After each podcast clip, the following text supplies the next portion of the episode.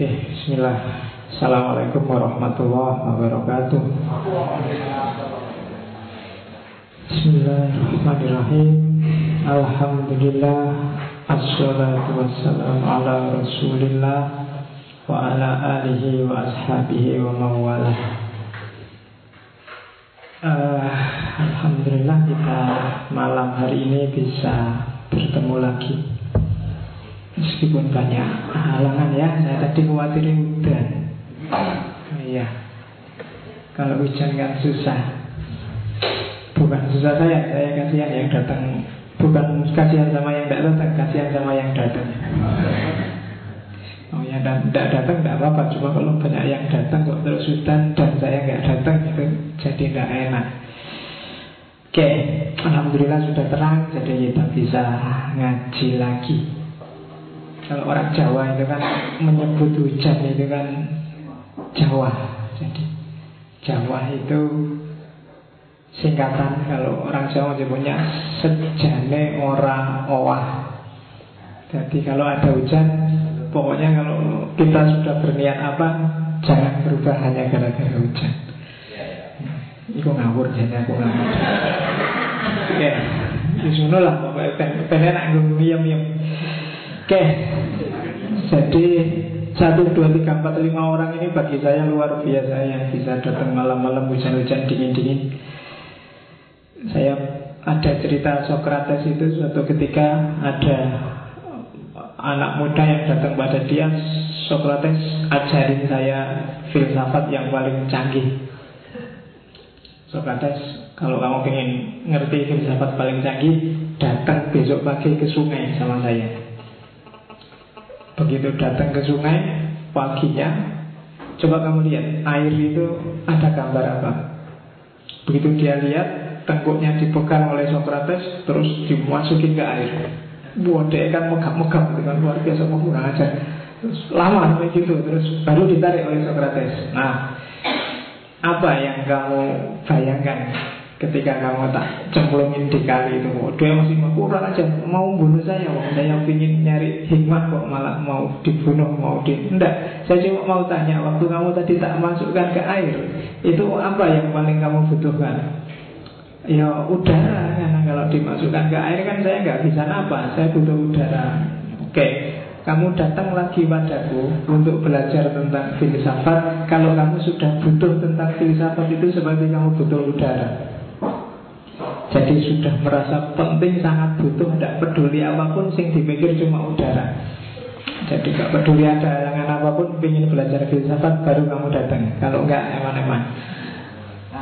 Itu itu anekdot tentang Socrates. Jadi karena apa-apa itu saya lebih takut orang yang ngerti setengah dibandingkan orang yang tidak ngerti sama sekali. Nah kadang-kadang orang ngerti setengah itu menang gaya nih, merasa sudah tahu tapi sebenarnya dia belum tahu apa-apa. Maka kalian kalau belajar apa-apa jangan setengah.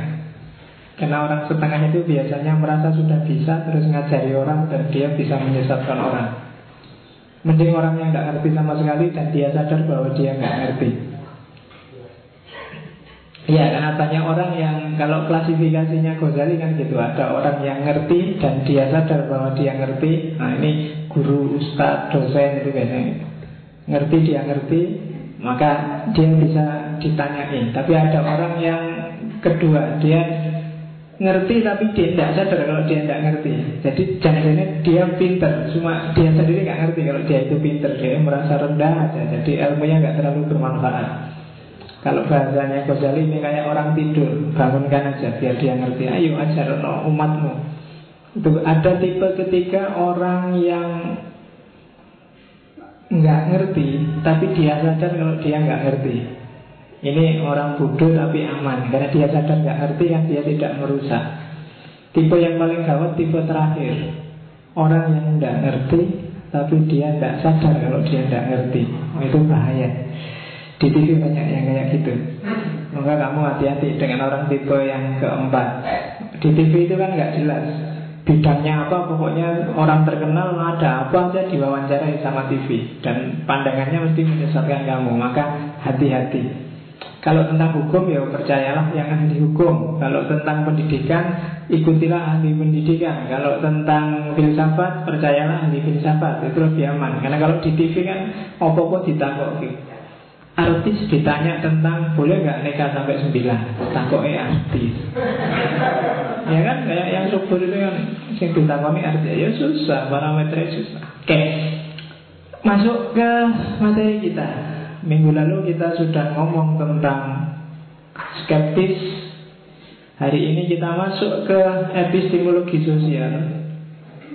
Tema epistemologi sosial nanti bisa dua sampai tiga kali Tema pertama kita adalah lawannya skeptisisme. Kalau minggu lalu skeptis itu adalah cirinya orang-orang khusus Para filosof, para ilmuwan yang selalu mempertanyakan maka hari ini kita masuk ke lawannya. Logikanya orang secara umum Kadang orang menyebutnya logika awam Logika orang banyak Cara berpikir masyarakat. Namanya common sense. Dan dibandingkan cara berpikir skeptis minggu lalu Common sense ini jauh lebih kamu pakai setiap hari. Jarang orang yang konsisten dengan skeptiknya Tapi kamu hidup bekalnya sebenarnya common sense. Pengetahuan-pengetahuan yang kamu dapat sehari-hari sebagai bekalnya orang hidup Jadi Orang biasa mendefinisikan common sense itu pengetahuan sederhana yang dipahami oleh masyarakat umum. Jadi ini pengetahuan sederhana dan umum Bukan pengetahuan khusus dan luar biasa Yang hanya dikuasai segelintir orang. Jadi ini semua orang tahu Semua orang ngerti. Ini pengetahuan-pengetahuan dasar dan umum Bukan pengetahuan sekolahan Meskipun kadang-kadang sekolahan juga ngajarin itu Itu common sense Orang asal akalnya waras Akalnya waras itu tidak lagi stres, tidak lagi sumpah, tidak lagi marah, tidak lagi itu pasti dia bisa menangkap common sense. Saya sebut nggak stres, nggak marah, nggak sumpah karena kemarahan, kesumpekan, kesedihan itu kadang-kadang bikin akal tidak sehat. Makanya dalam ada dulu zaman saya kuliah ada mata kuliah namanya Adabul Bahsi wal Munadhara.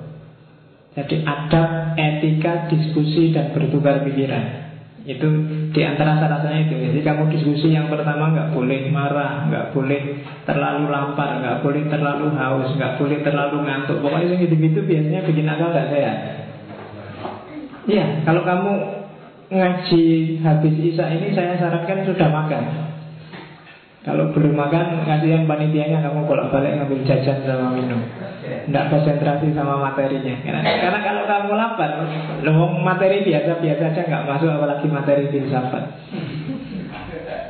Sedang marah juga gitu. Kalau kamu sangat marah juga peteng kamu. Oh, oh, akalnya sudah nggak sehat. Kalau kamu sedang marah belajar filsafat itu saya nggak tahu hasilnya jadi apa.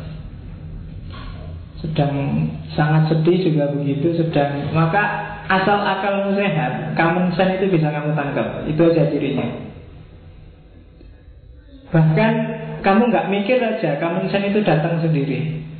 Kamu hidup mulai kamu bayi sampai hari ini itu sebenarnya akumulasi-akumulasi pengetahuan praktis sehari-hari.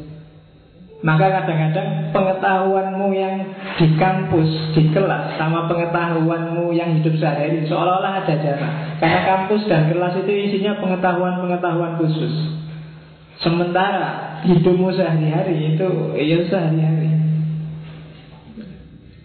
Bahwa bumi itu bulat Iya kamu tahu dari kelas Kamu tahu dari kampus kamu tahu dari buku-buku. Tapi dalam prakteknya kan kamu Karena ada gravitasi bumi itu rasanya tidak bulat Tapi datar.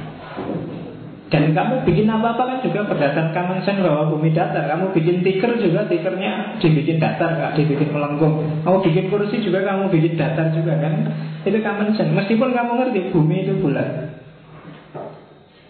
Bumi bulat kan ilmu di kampus itu common sense ada common sense yang sifatnya universal, ada common sense yang sifatnya lokal.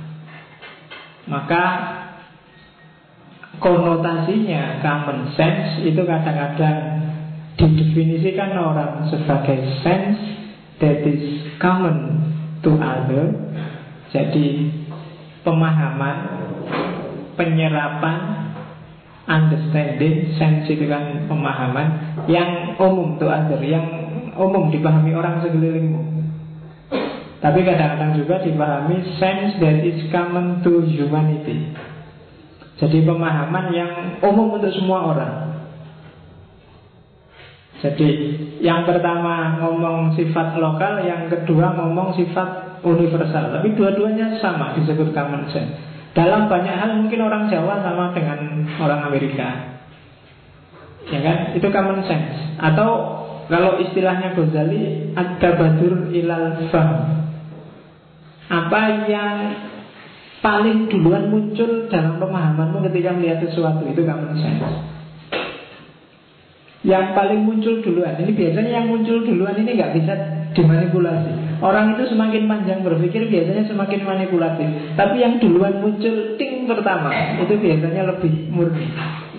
Itu yang common sense Ada Apa ya contohnya ya Atabadri paham itu Misalnya kamu sama pacarmu malam ini nginep di hotel tidur berdua. Common sense, kamu mesti bilang alam mesti itu ngapa-ngapain itu. Itu, itu biasanya yang paling mungkin yo, yang muncul di kepalamu pertama itu tadi. Meskipun dia mungkin di dalam itu nggak ngapa-ngapain, mungkin tahajud bersama, tahlilan, wiritan.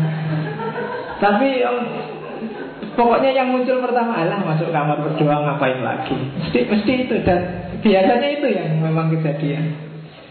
Bulut-bulutnya kayak apa juga enggak bisa.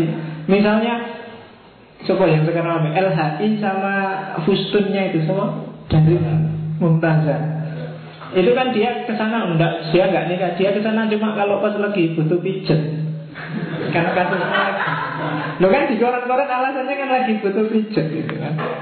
Tapi yo kamu kan sudah bisa menebak yang muncul di kepalamu pertama biasanya ya, ya itu malah mau pemahane Bikin alasan kayak gimana pun yang ya, itu namanya ada batur ilal fahmi. Jadi yang muncul di kepala pertama. Ya. Kamu lihat temenmu tiba-tiba dia, aduh dia kok nggak lulus ya mata kuliah ini. Yang muncul di kepalamu dia pasti sedih. Meskipun dia kalau ketemu oh enggak saya nggak sedih saya biasa aja kok sudah Nilai E itu bagi saya biasa wajar. Ya, itu itu biasanya sudah diolah oleh perasaannya, tapi aslinya ya mesti sedih lah. Itu ada bajul ilal faham yang lebih dulu muncul dalam pemahaman. Itu biasanya lebih unik. Itu yang disebut common sense. Jadi dalam fikih, dalam kalam, dalam apa filsafat Islam ini ini jadi salah satu prinsip berpikir. Kalau dalam filsafat barat ada namanya Occam Razor. Filosof namanya Occam punya teori Razor. Razor itu gunting. Jadi katanya Katanya Occam Kalau ada dua teori Yang satu bulat tidak karu-karuan Yang satu simple Dan isinya sama Maka yang lebih benar yang simple itu. Iya, itu namanya Occam Razor jadi ada yang menjelaskan realita itu jelimet ujungnya ke situ. Ada yang to the point. Pokoknya maunya itu loh. Nah itu biasanya yang lebih benar yang yang simple itu. Ada yang menjelaskan ini kan uang untuk dari sini, dari sana, sini. Tapi ada yang simple ala intinya uang itu ya dipakai untuk barang-barang korupsi, barang-barang gitu.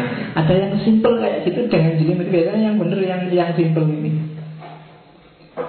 Ada itu tidak paham. Jadi konotasinya Konotasi itu selalu definisi umumnya dari common sense itu segala sesuatu yang umum di sekeliling kita dan segala sesuatu yang umum secara universal atau lebih mudahnya sesuatu yang bisa kita pahami dengan cepat.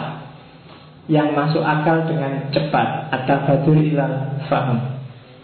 Istilah lain jadi ada istilah common sense tapi istilah common sense itu isinya sama dengan itu Intuisi kadang-kadang orang menyebutnya. Kenapa disebut intuisi? Karena pengetahuan ini otomatis jalan. Kamu tidak pernah belajar common sense ini. Kamu otomatis dapat. Maka coraknya intuitif. Begitu ada orang lebih tua Mungkin karena kamu Jawa Kamu punya wisdom ada orang tua harus dihargai Maka kamu menunduk Ngambil tangannya cium tangan. Itu kan intuitif sifatnya. Kamu mungkin dapat itu dari masyarakat Dapat itu dari lingkungan sekelilingmu Yang kedua good sense. Good sense itu ya tadi akal sehat. Atau ada yang menyebut pre-theoretic belief. Kepercayaan yang belum diteorikan Jadi keyakinan-keyakinan sosial yang belum dirumuskan teorisinya Pokoknya itu dipraktekkan aja Dijalankan aja. Atau ada filosof yang menyebutnya sebagai ordinary language. Jadi bahasa sehari-hari Ordinary language ini bahasa sehari-hari ini biasanya dibedakan dengan formal language Bahasa yang formal, bahasa yang ilmiah, akademik. Dan ini sifatnya penggunaannya biasanya lokal Sesuai dengan common sense-nya. Di Jogja misalnya ada istilah apa yang secara common sense definisinya mungkin beda dengan di tempat lain. Misalnya istilah pasar kembang Kan? Kamu ketawa langsung Karena kenapa kamu ketawa? Karena ini sudah intuitif dalam dirimu istilah pasar kembang itu bagi orang Jogja pasar kembang konotasinya langsung menuju ke sana. Iya, saya ngomong pasar kembang itu kan.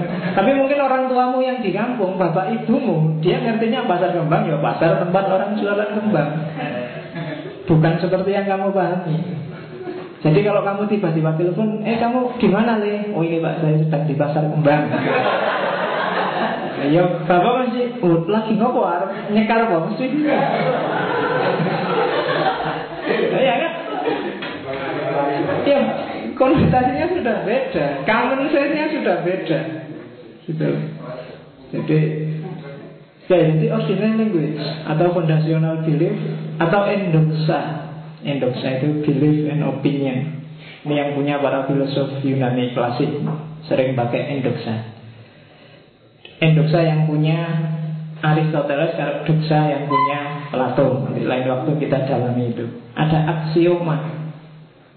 Aksioma itu kan kebenaran-kebenaran yang jadi fondasi kebenaran yang lain Dan dia jangan dipertanyakan lagi. Aksioma. Ada wisdom Kebijaksanaan lokal cara masyarakat mengelola komunitas dan mengelola lingkungannya itu biasanya menyusun wisdom-wisdom kadang bisa bercorak mitologis kadang juga bercorak logis.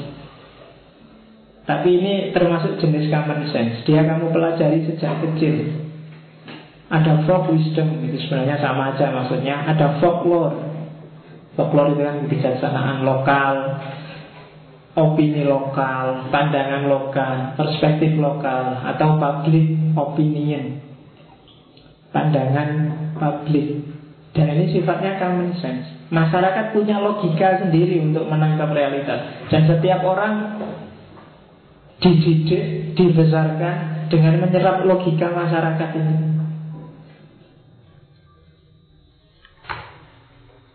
Cirinya apa sih Common sense itu isinya apa aja? Yang pertama ya dia pengetahuanmu sejak awal. Mungkin guru pertamanya itu ibu. Maka harus pakai tangan kanan Atau ayo kalau ada tamu salim. Kalau ada itu kan menanamkan common sense. Saya nggak tahu kalau orang barat anak kecil kalau ada orang tua Ayo salim salim. Ada nggak? Saya nggak pernah nggak tahu saya orang boleh juga gitu. Tapi ini ibumu yang mungkin jadi guru pertama. Ini pengetahuan-pengetahuan awal yang ini sifatnya nanti jadi intuitif masuk bawah sadarmu yang menyusun benar salah dalam hidupmu. Kadang-kadang kalau nggak kamu gitu jadi nggak enak. Kalau kamu sudah terbiasa menghargai orang tua, kalau ada orang tua nggak kamu hargai, kamu jadi nggak seret. Kalau ada tamu nggak kamu hormati, kamu jadi nggak seret. Karena ini local wisdom, common sense. Ya kadang-kadang juga banyak juga common sense yang sifatnya tidak logis, kemudian dipertanyakan. Ada juga common sense yang dianggap bertentangan dengan nilai. Nanti kita lihat. Kemudian dengan common sense itu kamu berkomunikasi dengan masyarakatmu. Kalau di Jawa mungkin kayak Jogja Common sense kalau bulan suro jangan Ya, suro itu dia ke bulan sangat Bulan nggak boleh Iya kan kamu nggak boleh bikin motong saya dulu di kos-kosan nebang pohonnya di belakang rumah itu dimarahin sama Pak Kos karena ini bulan suro. Jangan nebang-nebang. Saya nggak tahu logikanya gimana. Tapi itu common sense. Kalau kamu nyoba itu jangan-jangan ada apa-apanya benar. Sama kayak di masyarakat banyak common sense yang mungkin nggak logis. Misalnya apa? Angka 13 itu angka siang itu kan di masyarakat kan ada itu berkembang. Maka kalau ada hotel-hotel yang lantainya di atas 13 itu biasanya diloncati. Jadi 1, 2, 3, 4, 12 Atasnya langsung 14 Yang 13 nya nggak ada Saya lihat itu di hotel mana ya Jadi karena mungkin dia takut kalau ada lantai 13 Orang nggak mau tinggal di situ Karena ada public opini Meskipun nggak logis bahwa Lantai 13 itu lantai siang yang tinggal di situ nanti akan banyak dapat kesialan. Jadi habis 12 terus 14. Saya tidak tahu apa apa terus seandainya ada setan yang bikin sial, setannya bisa ketipu gara-gara harusnya 14 kok ditulis 13 oh nggak ada 13 nya apa gitu tapi itu, itu kita berkomunikasi dengan masyarakat dengan hal-hal seperti ini dengan logika-logika common sense ini itu yang terus sering bikin berat. Kadang-kadang kamu merasa kok gini ya masyarakat ini, kok tidak logis ya, kok tidak pas ya. Kayak orang Indonesia sekarang kan karena susah terus membayangkan oh enak zaman Pak Harto dulu ya. Kamu sudah padahal kamu kemarin sudah mencaci maki habis-habisan tapi sekarang ada tren ke sana lagi. Ada ada common sense lagi sesusah susahnya zaman Pak Harto? Kamu merasa lebih susah sekarang jadi ah enak zaman Pak Harto. Zaman dulu gak ada apa-apa. Sekarang kan gitu Yus, Sekarang di bak-baknya ter gitu kan banyak tulisan. Iya Sejak dulu saya tertarik dengan Kalau kamu ada yang mau nggak meneliti tulisan di bak-bak ter gitu Biasanya agak unik. Kutunggu jandamu Kalau sih mana tulisannya Gak pernah kata Iya Apa hubungannya kutunggu jandamu Ayu adine Biasanya kayak kayak gitu loh. Kasih ibu sepanjang jalan. Oke kayak kayak gitu kan saya. Trik logika-logika jalanan. Coba aja kamu sekali-sekali neliti itu mungkin menarik. Ada gambar cewek mulus cuma pakai angin jalan tunggu kau isinya gitu. Oke. Okay. Ayo, karena biasanya unik-unik dan lucu-lucu. Saya pernah baca yang lucu lagi itu Jadi tulisan jadi kecil di di bawah Jadi jika Anda menyaksikan supir truk ini selingkuh Segera hubungi 081 sekian sekian Lucu ya Jadi tulisannya Jadi kalau Anda ngonangi supir itu selingkuh Segera hubungi 081 sekian sekian Ya kreatif, tidak apa-apa. Oke. Isinya common sense Itu agama Mitos Ideologi Filosofi Pengetahuan lokal Bahkan seni lokal. Tersusun dari semua itu Itu bahannya itu. Bisa kamu lacak kenapa orang Jawa percaya suro, percaya wage, kliwon, legi itu karena dia punya religi semacam itu, dia punya mitologi semacam itu, punya ideologi filosofi sendiri. Sultan Agung ngarang hari ada Wage, Kliwon, Paing, Pon, lima Sementara minggu itu tujuh. Dia dia punya logika sendiri Punya punya ideologi sendiri. Dan itu kan sudah dididikkan pada kita. Saya sejak kecil itu sama Kalau pas weton itu disuruh puasa. Itu dah agama tidak ada. Itu lokal mesti karena orang Arab nggak kenal. Sabtu Pahing Minggu Wage itu nggak ada. Tapi sama orang orang Jawa ya poso lah biar selamat kalau waktunya hari lahir kita dan hari lahir itu maksudnya bukan ulang tahun tapi weton dan itu kan khas punya punya kebijaksanaan lokal sendiri ya Jadi bukan ulang tahun malah kan kalau orang Jawa ngerti ini selapan. Selapan itu 40 hari. Jadi iya. Dan itu khas. Coba kamu teliti itu. Dan yang terakhir di antara cirinya common sense itu biasanya diterima secara tidak kritis.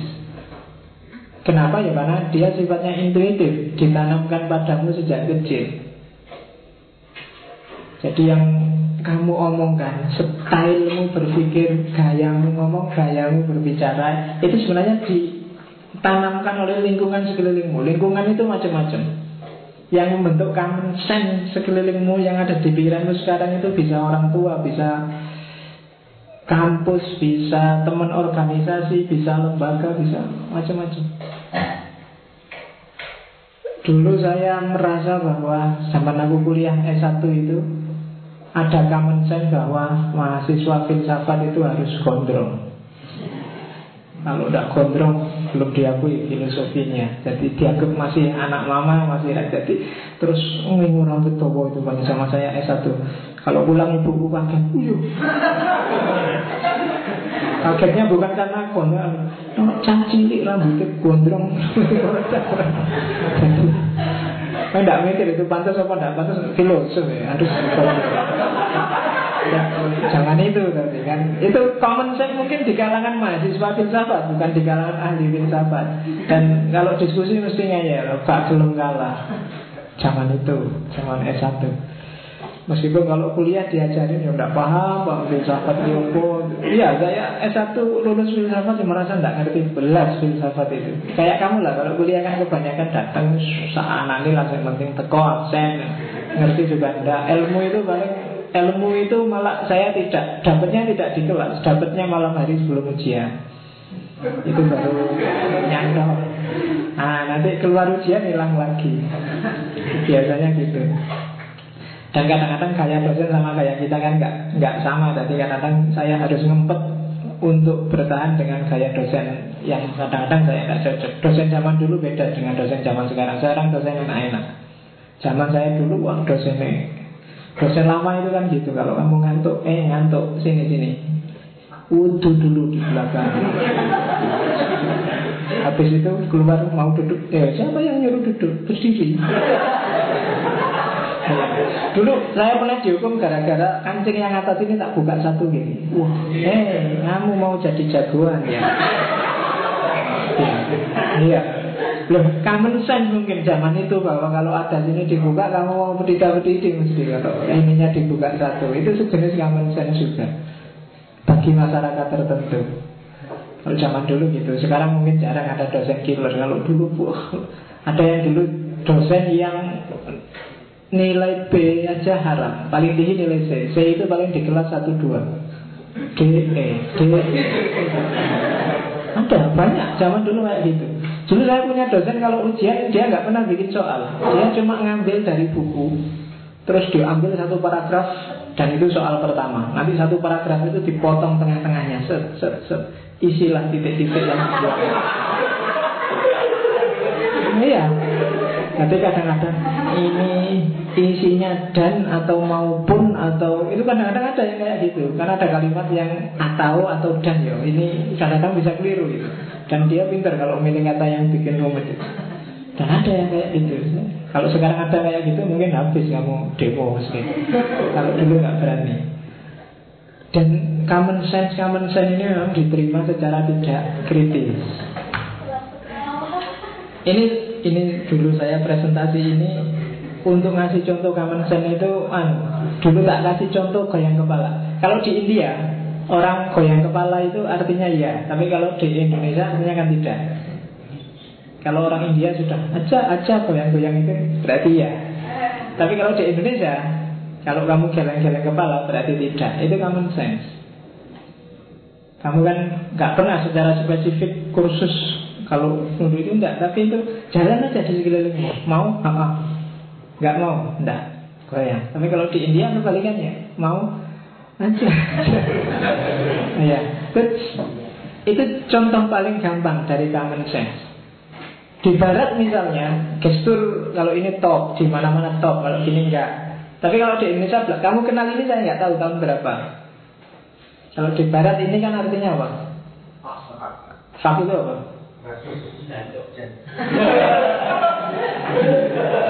Cik fase Nah, jari ini ada. Kenapa sih kalau kamu dikayak gini? Itu maksudnya kami itu useless, nggak berguna. Kenapa? Karena di antara lima ini, ini yang paling nggak berguna jari itu. Kalau ini kan tuh, kalau ini bisa menunjuk. Kalau ini tempatnya cincin, kalau ini ogok-ogok. kalau ini tuh jawabannya kan, ayo dalam hidupmu apa gunanya jari tengah itu? Nggak ada. Yang dia bisa kerja sendirian loh ya kan? Dia mesti jadi pelengkap aja tengah. Makanya orang barat kalau menyebut mau fak kamu, maksudnya kamu itu nggak ada gunanya mesti gini. Dulu. Makanya tiga hari yang lalu saya ada pengajian di pondok itu ada fikih itu ada santri tanya pak kalau sholat itu gerakannya Kan sholat itu batal kalau gerakan tiga kali Saya jawabnya, ya tidak mesti Kadang satu kali juga bisa membatalkan sholat Loh kok bisa pak? Ya kalau misalnya sholat tapi gerakan itu satu kalinya gini ya Sholatmu batal Oh ya kan? Kan bayanganmu kan gerak sekali tidak batal. Ya tapi kalau kamu gerak sekali Sholatmu batal. Jadi tidak harus nunggu tiga kali untuk membatalkan sholat. Itu Jadi fikih juga tidak mesti Makanya jangan jangan dikira fikih itu eksak. Tidak ya tergantung apa-apa. Wong takbiratul ihram aja kan beda-beda kan fikih itu kan. Ada saya di Iran itu nggak ada orang takbiratul ihram terus ke ada di atas dada itu nggak ada di takbiratul ihram ya kayak orang baris. Jadi habis Allah Akbar itu ya tangannya di dalam kayak orang upacara bendera itu kalau sholat. Orang-orang Syiah kan itu madhabnya Ja'fari yang Sunni aja kan macam-macam kamu ada yang di atas perut ada yang di atas dada ada yang di atas dada di samping kayak orang kena tembak itu. Allah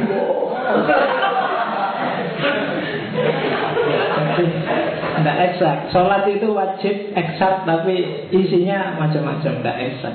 Sampai terakhir tasawuf aja kan ada yang gini, ada yang gini-gini, ada yang ya. Saya saya pernah sholat jujur orang Perancis, tasawufnya khas. Orang Perancis itu waktu dia tasawuf gerak terus tangannya, jadi gini terus, terus sambil tasawuf jangan Iya, tangannya digerakkan terus. Begitu selesai, tek, tek. Ah, jadi itu agama yang diolah secara common sense oleh masing-masing tradisi terus jadi macam-macam, jadi banyak madhab, jadi banyak gaya, jadi banyak style. Oke, itu banyak improvisasi. Kalau bagi Plato, Plato mendefinisikan common sense sederhana. Common sense itu common opinion. Jadi persepsinya orang banyak, man in the street, tentang satu objek yang dicerna oleh subjek yang sifatnya sederhana. Di garis bawahi kata-kata sederhana, karena untuk hal yang jelimet biasanya common sense perlu berpikir panjang. Dia tidak lagi ada tadur ilal faham. Orang perlu diskusi, perlu membahas. Maka isinya common sense itu kebanyakan hal-hal yang sederhana. Atau hal-hal yang selama ini jalannya sudah begitu, tidak perlu dibahas lagi.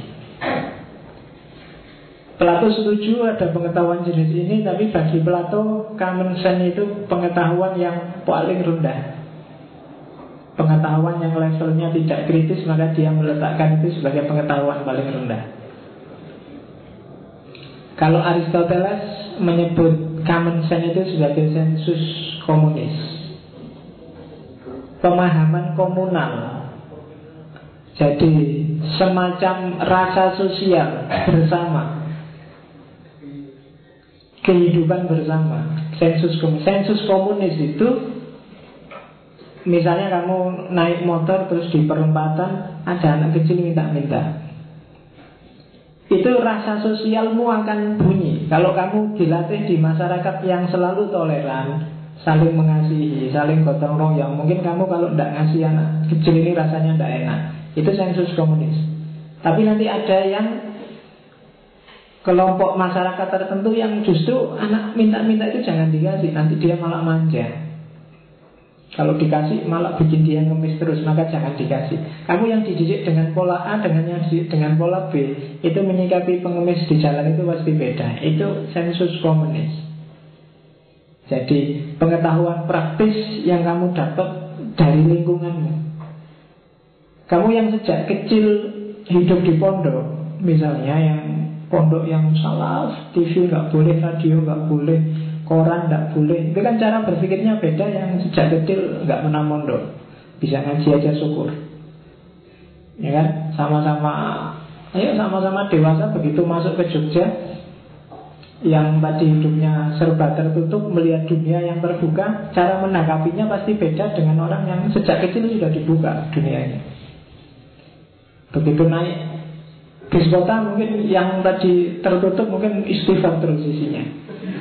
Ada orang pakai rok mini Astagfirullahaladzim Ada anak pacaran gandengan Astagfirullahaladzim Ada oh, Pokoknya coba istighfar.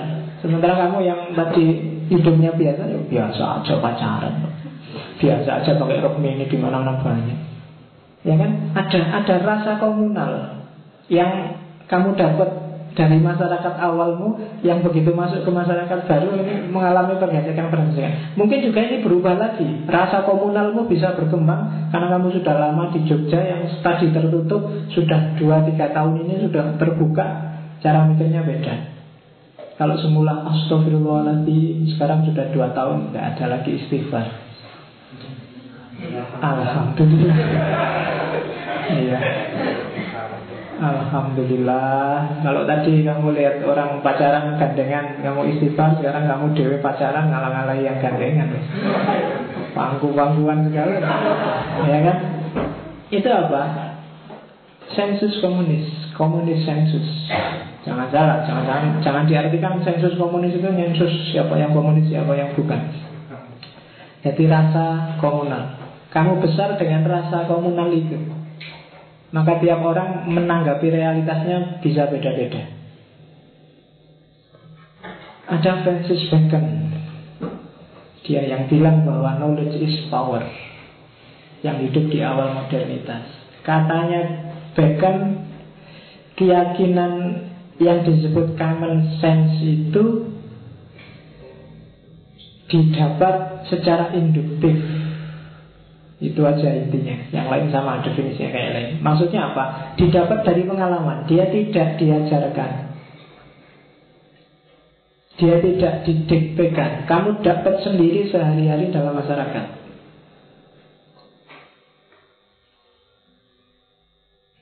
Misalnya apa ya? Tradisi-tradisi lokal yang Itu otomatis kamu dapat. Misalnya di Madura ada tradisi lebih baik mati daripada malu sehingga ada tradisi carok. Itu lokal wisdom. Bapaknya nggak pernah ngajarin yang kayak gitu. Tapi didapat dari pengalaman. Mungkin sekarang ada pergeseran pergeseran tidak gitu lagi. Itu juga dari induktif dari realitas. Tidak ada sekolah di Madura yang mengajarkan carok.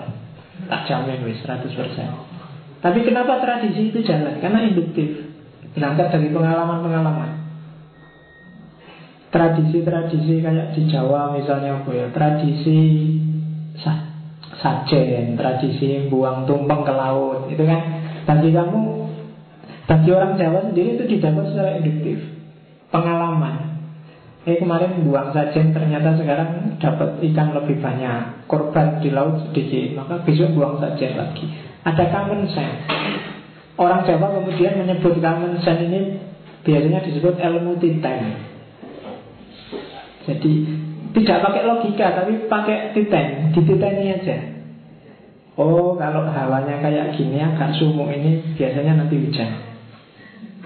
Tidak ada kamu cari di buku IPA mana pun Kamu cari teori bahwa Kalau mau hujan hawanya agak sumuk Itu tidak ada Tapi itu common sense Dan kita sepakati bersama Kalau mataku yang kiri kedutan Itu biasanya ada yang ngomong Ada yang ngerasani mesti Sopo ya yang ngomong ini Kalau yang kiri yang goyang berarti ngomongnya jelek-jelek Kalau yang kanan yang goyang berarti ngomongnya bagus-bagus kalau yang kedutan telinganya, kalau oh kalau orang Jawa ahlinya orang Titen. Kalau yang punya tai lalat di pipi apa, yang punya tai lalat di mata apa dia punya. Orang Jawa. Kalau nggak percaya kamu lihat primbon.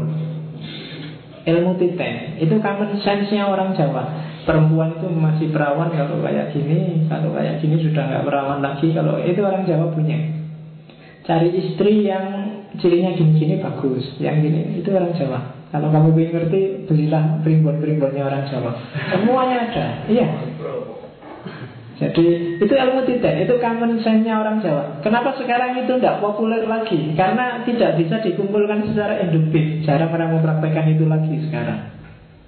Jadi common sense itu induktif, didapat dari pengalaman. Ketika orang tidak praktek itu, meskipun dalam teorinya di buku-buku ada, maka dia tidak akan jadi common sense lagi. Thomas Wright. Jadi kalau dalam dunia filsafat dua tokoh besarnya yang punya teori common sense itu Thomas Wright sama G.E. Moore. Jadi katanya Thomas Wright, common sense adalah akumulasi pengalaman melalui pemahaman yang sederhana, simple apprehension. Dia adalah universal belief, kepercayaan universal. Kepercayaan apa? Universal yang apa ya karena dia sederhana maka sifatnya hampir semua orang setuju tanpa harus dipikirkan secara rumit. Ya. di Jawa misalnya ini Jawa ya ruang Jawa masalahnya. Apa dalam tradisi Islam aja? Kalau Islam tadi yang itu humanity. Jadi kepercayaan, keyakinan-keyakinan yang itu tidak kamu peroleh secara rasional, tapi kamu peroleh dari pengalaman dan itu sifatnya simple, sederhana, bisa tidak harus kamu pikir kamu bisa menangkap. Itu namanya common sense, katanya Thomas Wright. Hujan lagi. Common sense-nya hujan kalau bagi orang Islam hujan adalah rahmat dari Allah misalnya ah, itu kan kamu sayang kamu nggak tahu bentuknya ramah buktinya kamu juga sering berundel kalau hujan. Tapi secara common sense hujan itu makanya tadi saya bilang di awal orang Jawa menyebut hujan itu Jawa. Tapi para wali bahasa Jawa kawin menyebut hujan itu bukan Jawa. Tapi Jawa. Iya. Jawa. Jawa itu para wali sebenarnya dia mau bilang Ja'a rahmatullah ya, Pinter ya Jawa Makanya ketika hujan datang itu sebenarnya rahmat Allah datang. Sehingga kamu jangan berundel kalau ada hujan. Karena nanti yang ngasih hujan tersinggung. Kamu dikasih rahmat kok berundel. Hujan lagi, hujan lagi. Nanti yang ngasih hujan bisa tersinggung Sama kalau kalian bertamu Dikasih teh kok terus berundel Teh lagi, teh lagi. Kok nggak ada yang lain? Nah itu. Bikin tersinggung yang bikin kan? Sama kayak hujan bikin tersinggung yang punya hujan. Maka secara common sense bagi orang Islam Jangan takut hujan itu rahmat. Teh juga tidak apa-apa.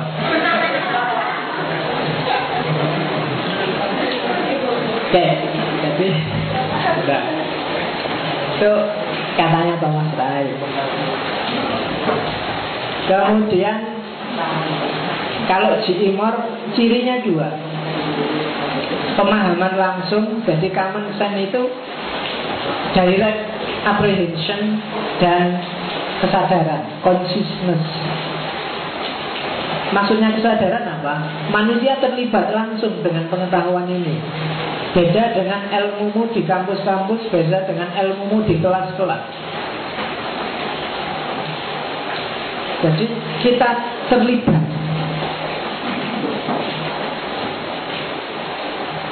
Kamu mungkin merasa bahwa matahari itu terbitnya di timur. Ini common sense sebenarnya. Kalau kamu teliti beneran mungkin ya nggak terlalu timur lah kadang-kadang dia agak geser ke sana dan geser itu kan namanya common sense. Kenapa kamu sebut timur ya keterlibatanmu sehari-hari dengan matahari itu selalu seperti itu. Seperti orang Indonesia menyebut kiblat itu di barat. Pokoknya arah kiblat ya di barat. Jadi ketika ada penyesuaian arah kiblat, banyak yang alah ngapain sih sudah susah kiblat di sana. Emangnya kalau nggak pas dikit terus sholatnya nggak diterima kan begitu. Karena kita sudah kamu di barat.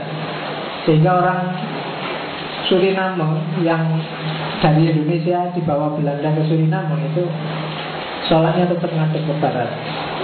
Meskipun dia harusnya ngadep ke selatan nanti karena di sini dia ngadep ke barat ya sholatnya tetap ngadep ke barat. Itu karena common sense. Jadi tidak ngerti bahwa sholat itu ngadep ke kiblat, ngertinya sembahyang dia ngadep ulon. Jadi terus menghadap ke barat. Dan ini common ini kenapa? Karena dia melibatkan kesadaran ketika dia hidup di Jawa. Jadi meskipun dipindah ke Suriname tetap begitu. Orang Jawa kesadarannya kesadaran mistik. Maka ketika apa? Agama apa pun masuk, dia akan dimistikkan oleh orang Jawa. Common sense-nya adalah common sense mistik. Maka cerita wali-wali yang menarik bagimu kan cerita kehebatan dan karomahnya.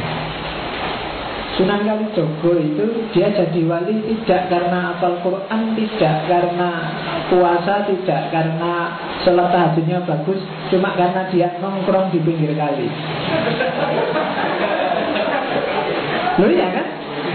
Jadi Sunan Kalijogo itu nongkrong di pinggir kali Terus dia diangkat jadi wali Dan kamu kan menyebutnya Wah dia 40 hari di situ oh, Lama di situ sampai mistiknya yang keluar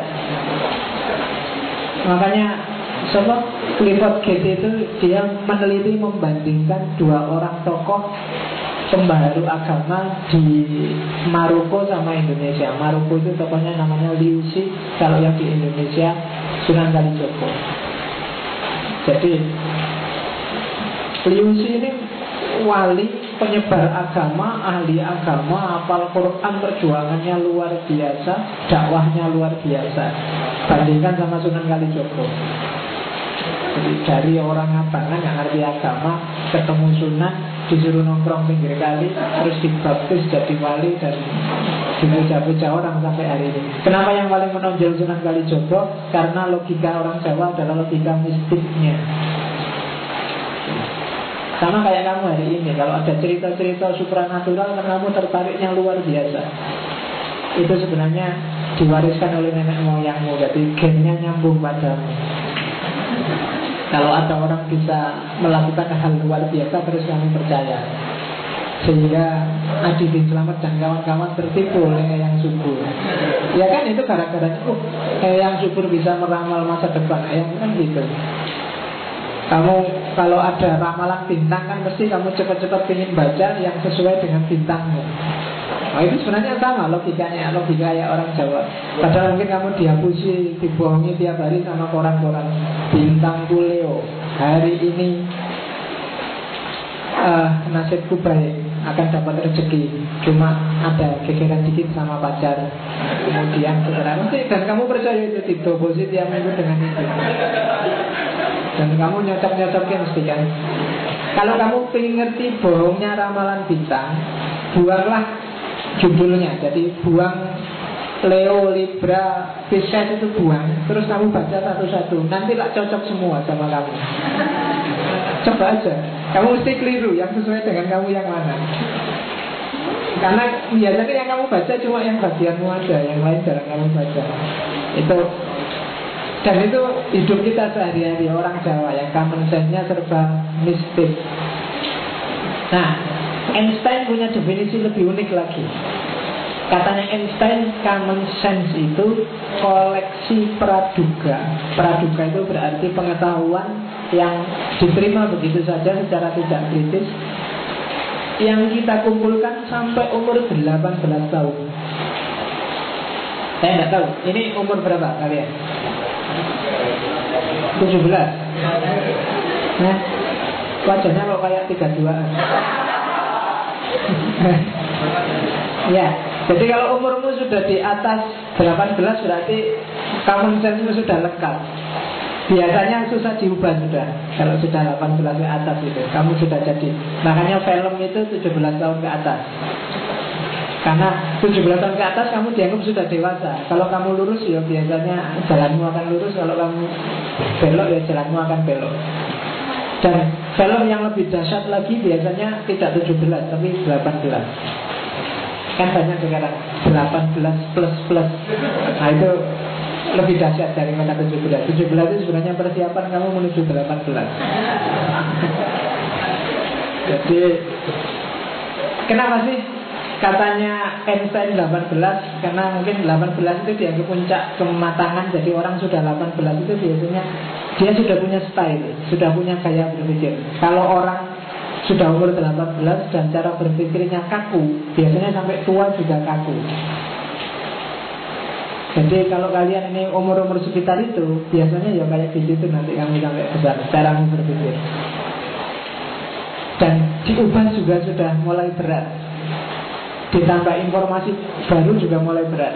Disuruh apalan juga kontang manting kamu Karena ini sudah penuh intinya.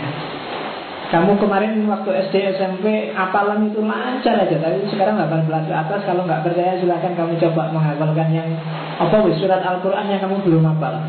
Itu mesti berat. Kadang-kadang yang sudah hafal aja kan lupa. 18 Dan koleksi common sense di kepalamu sudah lengkap Katanya Einstein Kalau sudah umur 18 Ya silahkan kamu uji sendiri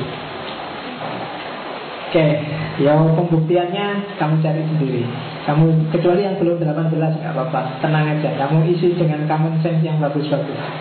Yang sudah terlanjur 18 ya enggak apa sih ya kamu kalau, kalau merasa ada common sense yang jelek dikeluarkan lagi. Biar ada space-nya. Oke. Okay. Uh, Russell saya sebut sebenarnya definisinya sama, cuma Russell titik tekannya nanti pada ordinary language tadi, pada bahasa. Bagaimana bahasa itu menjadi simbolnya common sense. Contohnya ya kayak sarkem tadi. Itu sebenarnya teori-teori itu yang punya Bertrand Russell Yang belajar filsafat bahasa pasti ngerti Nah, proses terjadinya common sense dalam sejarah. Bagaimana sih common sense itu bisa masuk dalam kepalamu? Yang pertama dari bawah membacanya Dari objective social situation. Dari kondisi objektif hidupmu Kamu akan mengalami sesuatu Itu namanya experience. Experience itu akan kamu telaah secara sadar Dan dia akan melahirkan wawasan melahirkan pengetahuan. Dan dari pengetahuan itu akan lahir aksi. Kamu hidup di dunia sosial yang serba disiplin. Misalnya bapakmu abri. Misalnya. Dan kamu mengalami hidup di bawah bapak yang PNI kalau pagi bangunin kamu pakai sempritan. Misalnya Prit, bangun. Kamu kalau nggak bangun bisa kawat hidupmu. Experience. Kamu menelaah itu. Dan dia akan jadi pengetahuanmu. Dia akan membentuk aksimu.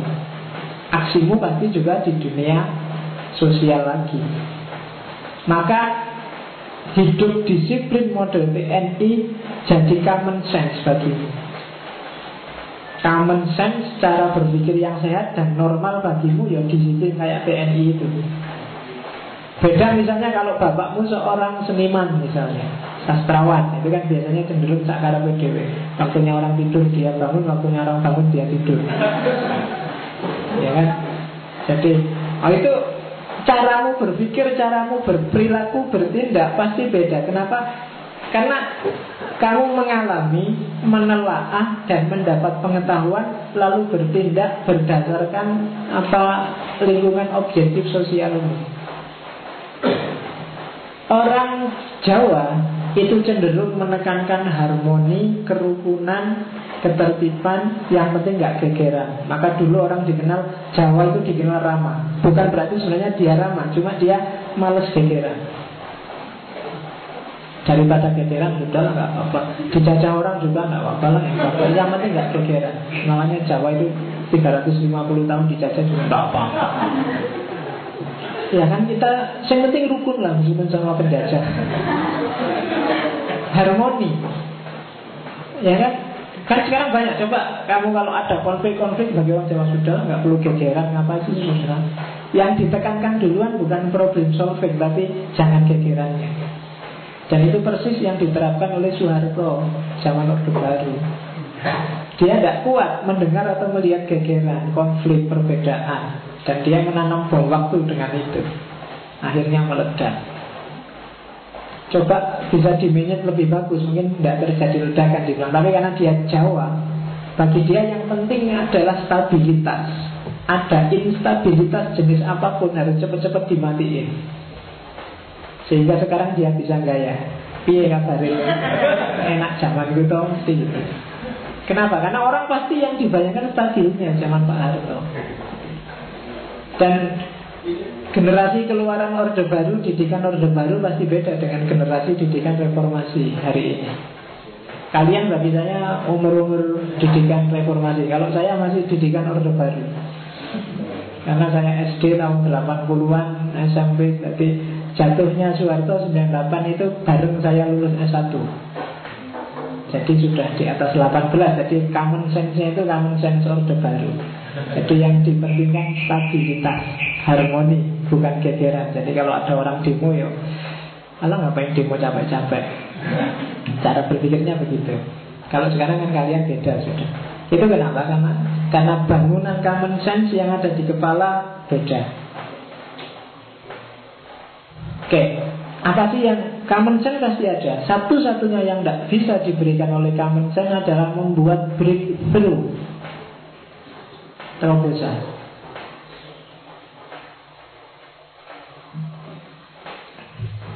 Padahal masyarakat itu butuh breakthrough untuk naik kelas. Maka common sense itu sifatnya niscaya. Setiap orang pasti dibentuk oleh lingkungan dengan common sense-nya sendiri-sendiri, tapi setiap orang tidak boleh menyerah dengan common sense. Dia harus bikin terobosan. Tidak selalu yang berjalan di sekelilingmu itu pas. Tidak selalu relevan tidak selalu benar, tidak selalu baik. Kamu harus berani bikin breakthrough, bikin terobosan. Selama ini bapakmu TNI maka kamu dibangunkan pakai sempritan. Kalau kamu mau bikin breakthrough, ajaklah bapakmu diskusi Pak, apa harus begitu membangunkan pakai sempritan? Kalau cuma pakai sempritan, saya belum bangun, pakai trompet aja bisa.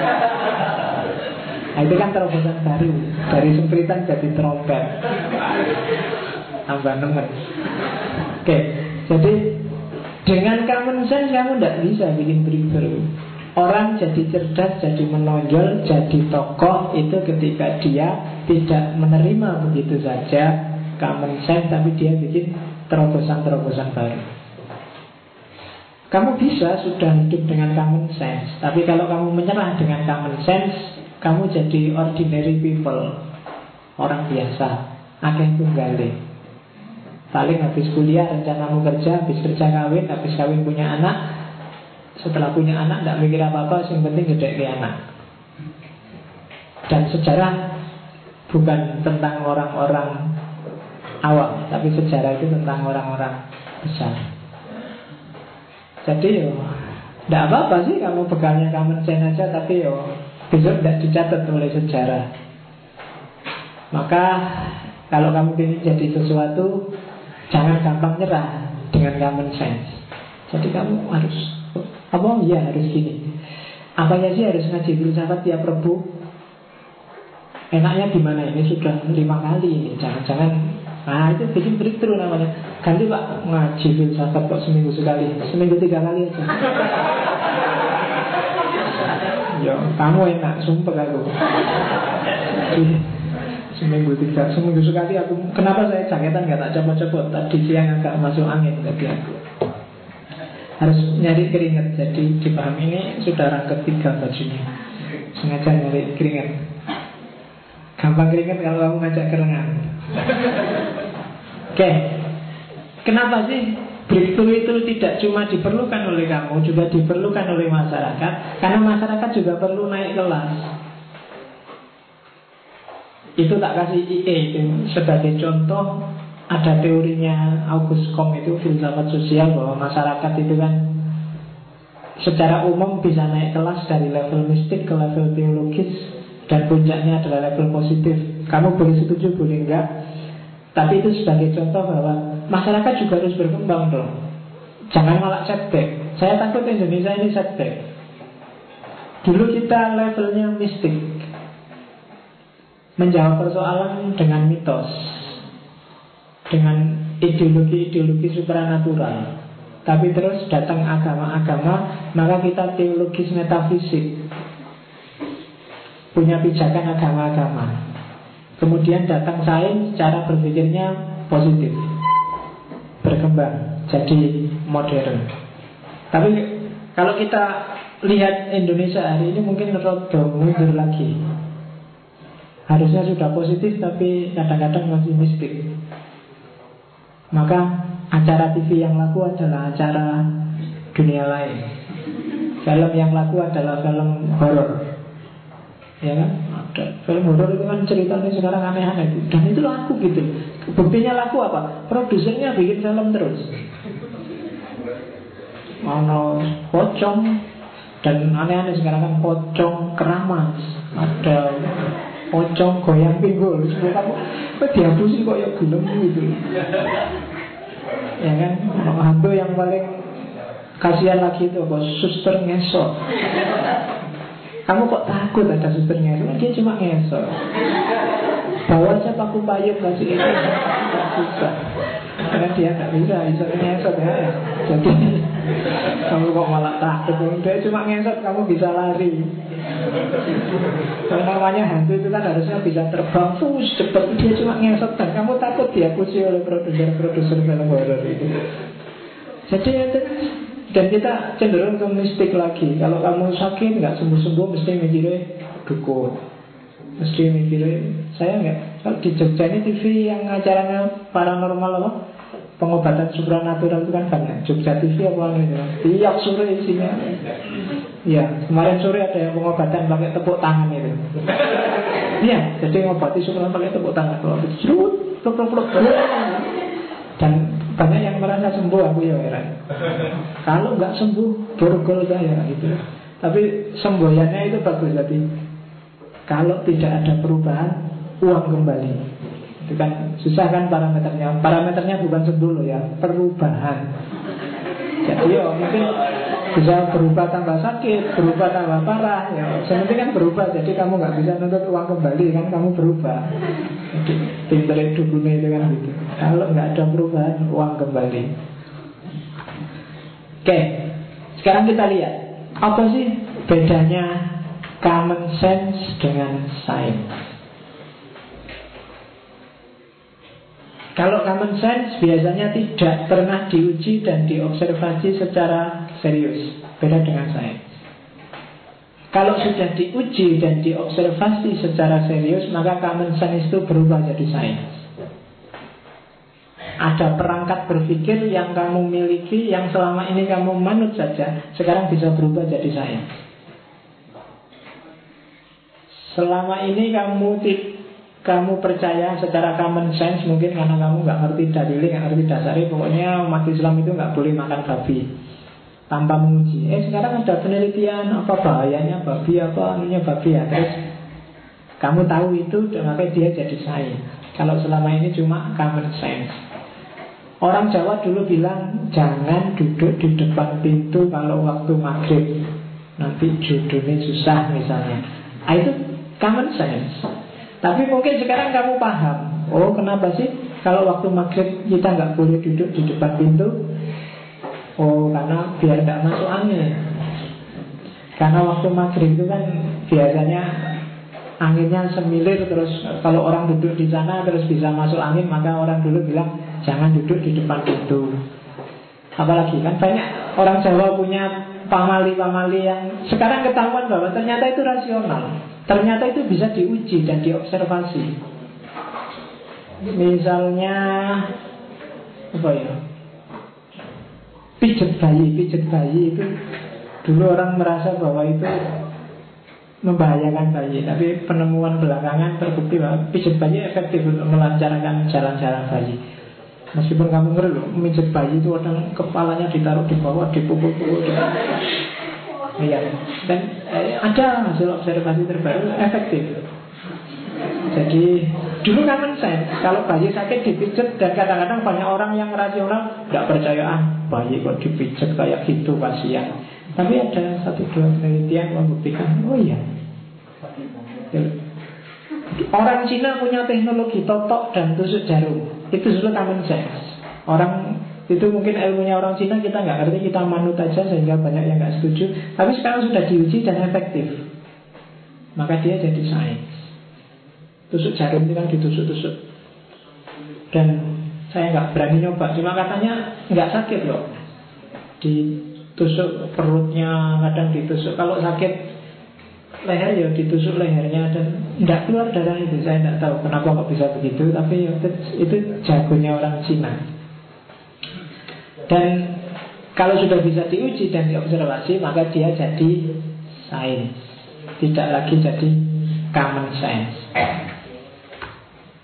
Oke, common sense biasanya disimpulkan dengan model generalisasi terbatas. Jadi hanya melihat sekali, dua kali, kemudian disimpulkan. Itu biasanya common sense. Kamu melihat sekali, dua kali, perlu disimpulkan. PKS, kamu lihat seorang tokoh korupsi, dua orang tokoh korupsi, tiga orang tokoh korupsi, maka kamu simpulkan semua PKS itu isinya orang-orang bobrok. Itu common sense. Generalisasi yang apa? Over. Jadi biasanya seperti itu. Sama kayak orang Barat lihat Islam. Ada kasus terorisme, pelakunya orang Islam. Nah, itu orang Islam lagi, orang Islam lagi. Maka terus disebutkan semua orang Islam itu teroris. Nah itu generalisasi dan Islam adalah teroris itu di barat levelnya adalah common sense pemahaman yang lahir dari generalisasi terbatas masih banyak orang yang beranggapan itu di barat itu jadi orang yang sangat bencinya dengan Islam dan dari Islam itu nggak ada yang bagus pokoknya semua yang dari Islam itu jelek maka hati-hati kalau kamu baca Website-website sekarang banyak situs-situs yang isinya menjelek-jelekkan Islam. Kamu boleh kritis pada Islam, tapi hati-hati ada level yang ekstrim yang tidak lagi dekonstruksi terhadap Islam, tapi sudah destruksi. Jadi kan orang itu ada yang apologi, ada yang kritis, ada yang dekonstruktif, ada yang destruktif. Kalau apologi itu ya apa-apa Islam mesti benar A sampai Z sesuai ideologinya dia. Tidak boleh begitu. Kalau kritis itu melihat porsi dan proporsi mana yang pas, mana yang tidak pas, mana yang levelnya Al-Quran, mana yang levelnya tafsir, mana yang pemahamannya orang, mana yang isinya teks. Itu kritis. Ada lagi yang dekonstruksi. Dekonstruksi itu merubah konstruksi lama menuju konstruksi baru. Oke, kalau yang lama umat Islam itu cenderung mistik, sekarang coba kita saintifik, Islam yang masuk akal, Islam yang rasional, Islam yang kontekstual, itu model dekonstruksi. Yang paling ekstrim ada yang destruksi.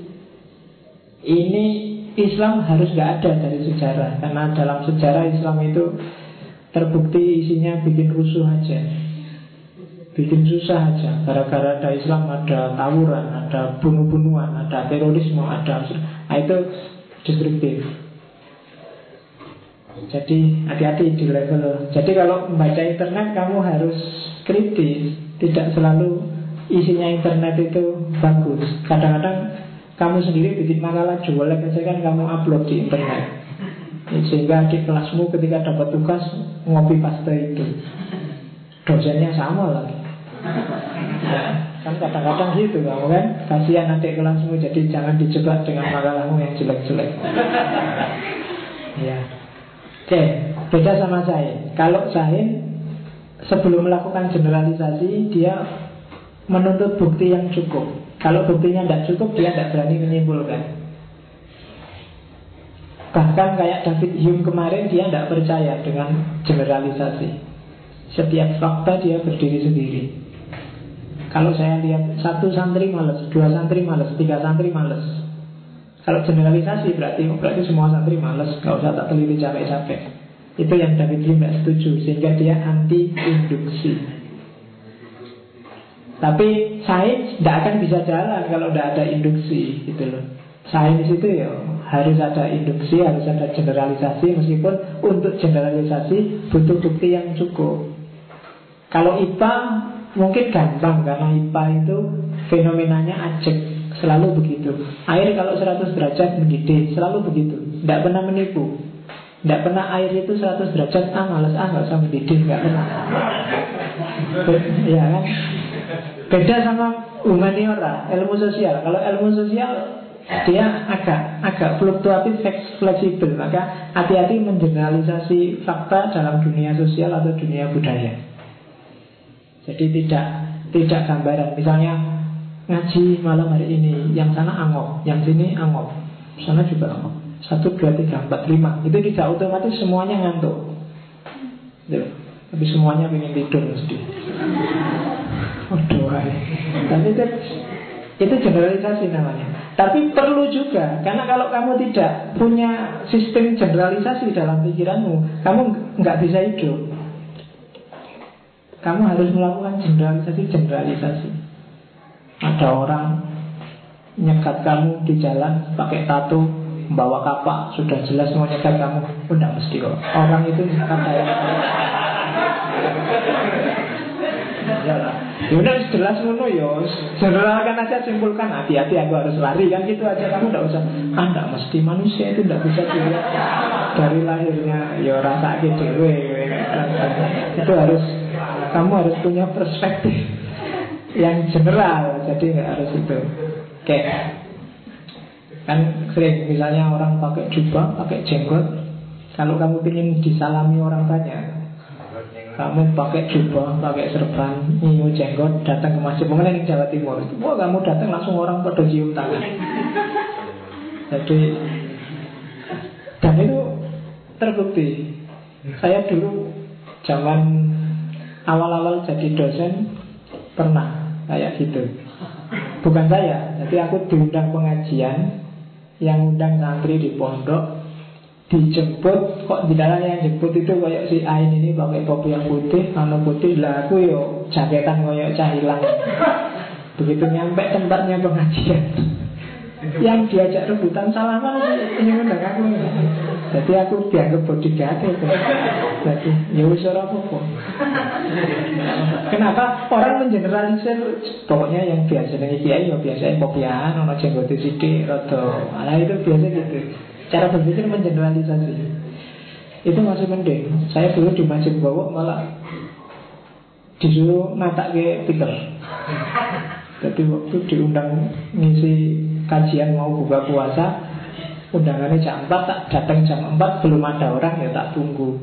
Terus panitianya datang bawa tiker itu Mas buat dibantu nota tiker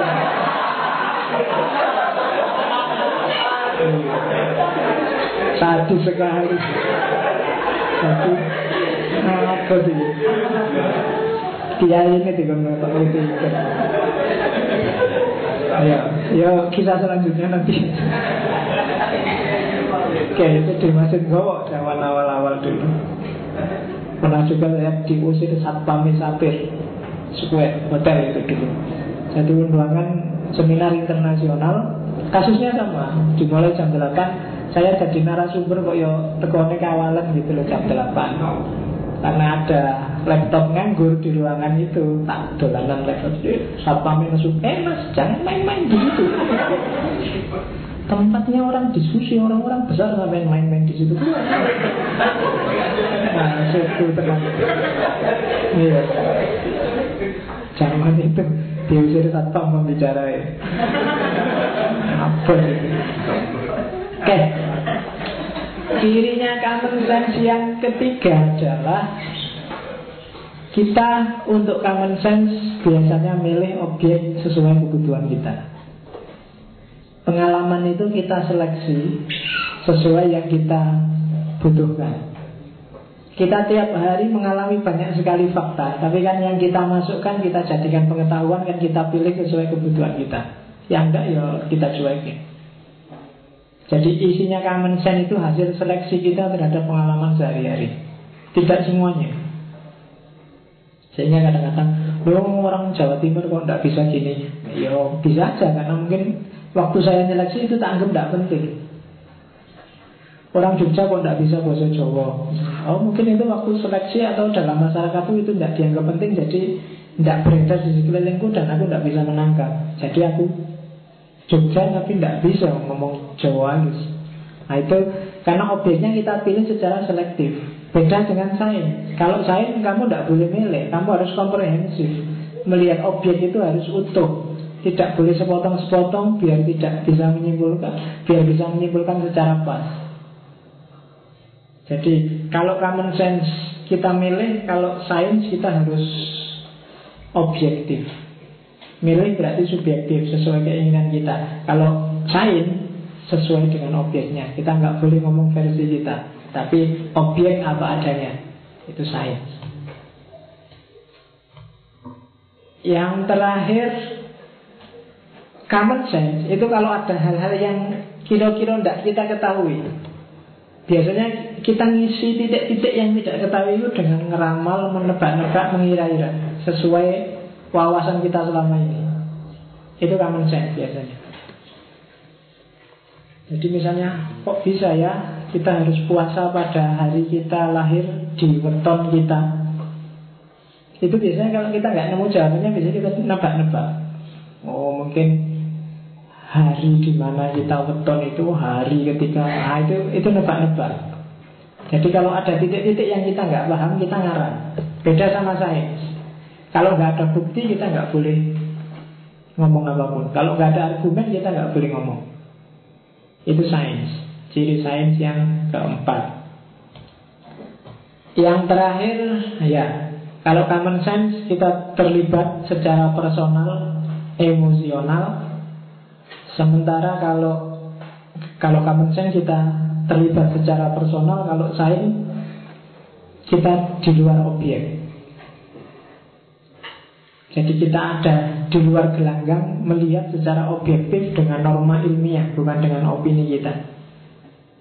Tapi kalau common sense, kita ikut terlibat di situ. Sebagai orang Jawa, kamu terlibat di situ dengan kejawaanmu. Sebagai orang Jogja kamu terlibat dengan kejogjaanmu Itu isinya common sense Tapi kalau saya kamu ambil jarak terus melihat secara objektif Maka untuk bisa objektif kamu ambil jarak Apa pun itu Kalau kamu terlalu dekat biasanya nggak bisa objektif Kalau kamu ingin ngerti pacarmu cakep apa enggak Jangan terlalu dekat Iya, kalau terlalu dekat nggak kelihatan. Harus ada jarak sedikit baru kamu ngerti. Iya, apa-apa itu kalau kamu terlibat itu biasanya sudah subjektif, nggak nggak objektif lagi. Kalau terlalu mepet itu kan sebelum ciuman itu kelihatan pacarmu cakep apa enggak. Tapi kalau sudah ciuman nggak ada urusan dengan cakep dan tidak cakep. Ya kan? Karena nggak ada jarak sudah. Kalau nggak ada jarak sudah subjektif. Gitu. Jadi personal dan emosional. Maka kamu marah-marah kalau kelompokmu dikritik orang. Kenapa? Karena kamu terlibat secara personal dan emosional dengan kelompokmu. Kalau ingin objektif, coba agak narik sedikit. Detachment. Eh, kira-kira masuk sih aku harus marah orang kritik kayak gini, jangan-jangan dia benar itu. Ngambil jarak. Kalau kamu masih terlibat di situ ya mesti marah. Sama kayak kamu punya adikmu gegeran sama temennya kan Kalau kamu tidak objektif kan mesti kamu bela adikmu Adikku dipukulin kurang ajar Kamu mesti peduli amat masalahnya apa Kamu ikut turun gelanggang Dia kamu bantu adikmu mukuli lawannya Nanti kakaknya dia datang karena lebih besar Terus kamu lari. Oke. Okay. Nah itu common sense Karena kamu tidak objektif. Karena kamu terlibat. Beda dengan sains. Terakhir. Ketika kamu terlibat Maka common sense itu sebenarnya dimensinya sebagian besar adalah dimensi emosional, dimensi personal. Dan itu common sense maka dia adalah salah satu teori dalam menjelaskan emosinya manusia itu tak kasih contoh. Jadi teori emosi itu ada empat, yang salah satunya common sense. Saya tidak tahu menurut kamu yang benar yang mana. Cuma definisinya tak buang, cuma tak kasih contohnya. Biar kamu paham kayak gimana sih common sense itu. Jadi ada empat teori Ada teori common sense. Yang pertama ada teori James Lang Ada teori Canon Barth Ada teori Sachter Itu teori emosi. Contohnya ketemu ular. Ini yang ngerti mesti orang psikologi. Kalau common sense Itu begitu kamu ketemu ular Terus kamu merasa takut Selalu teriak dan lari. Kenapa? Karena secara common sense Yang muncul di kepalamu Ular itu menakutkan. Ya kan? Oke, kecuali kamu pawang ular. Urusannya beda nih. Beda sama teorinya James Kalau James Ketemu ular Kamu nggak mikir dulu Pokoknya ketemu ular teriak dan langsung lari. Ular langsung lari terus baru ini takut. Ya itu teorinya James Lane kalau teorinya Canon Fat ketemu ular terus ya mikir mikir terus begitu mikir langsung takut dan lari. Ular langsung lari.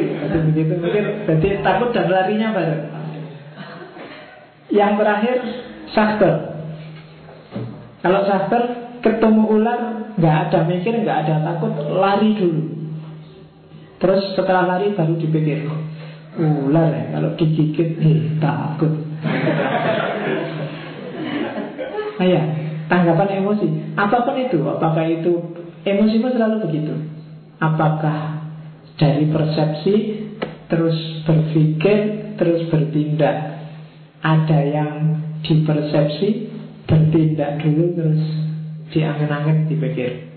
Ada yang persepsi dan bertindak otomatis terus mikir. Ada yang mikir dan bertindaknya bareng.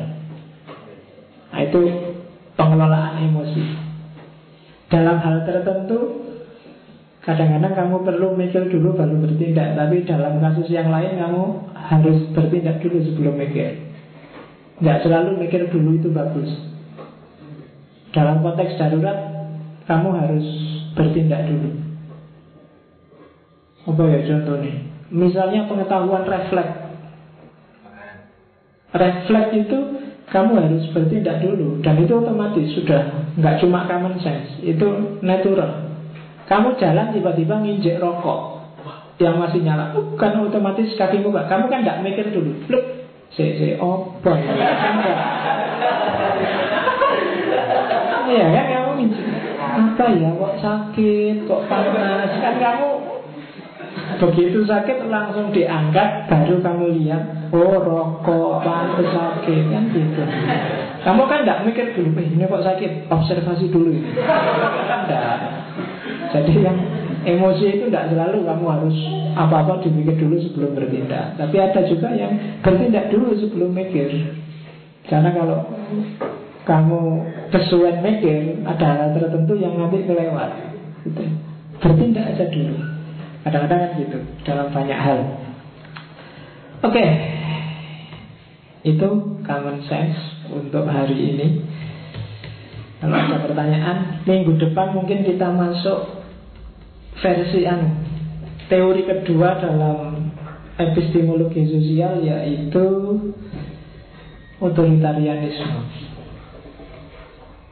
yang menurut saya tiap hari kamu pakai. Jadi sengaja dalam epistemologi ini tak cari tema-tema yang sebenarnya dekat sama kita sehari-hari. Jadi tidak, tidak perlu teori-teori yang jelimet, tapi yang akrab dengan kita. Setelah epistemologi selesai, terus kita masuk ke logika, tekniknya.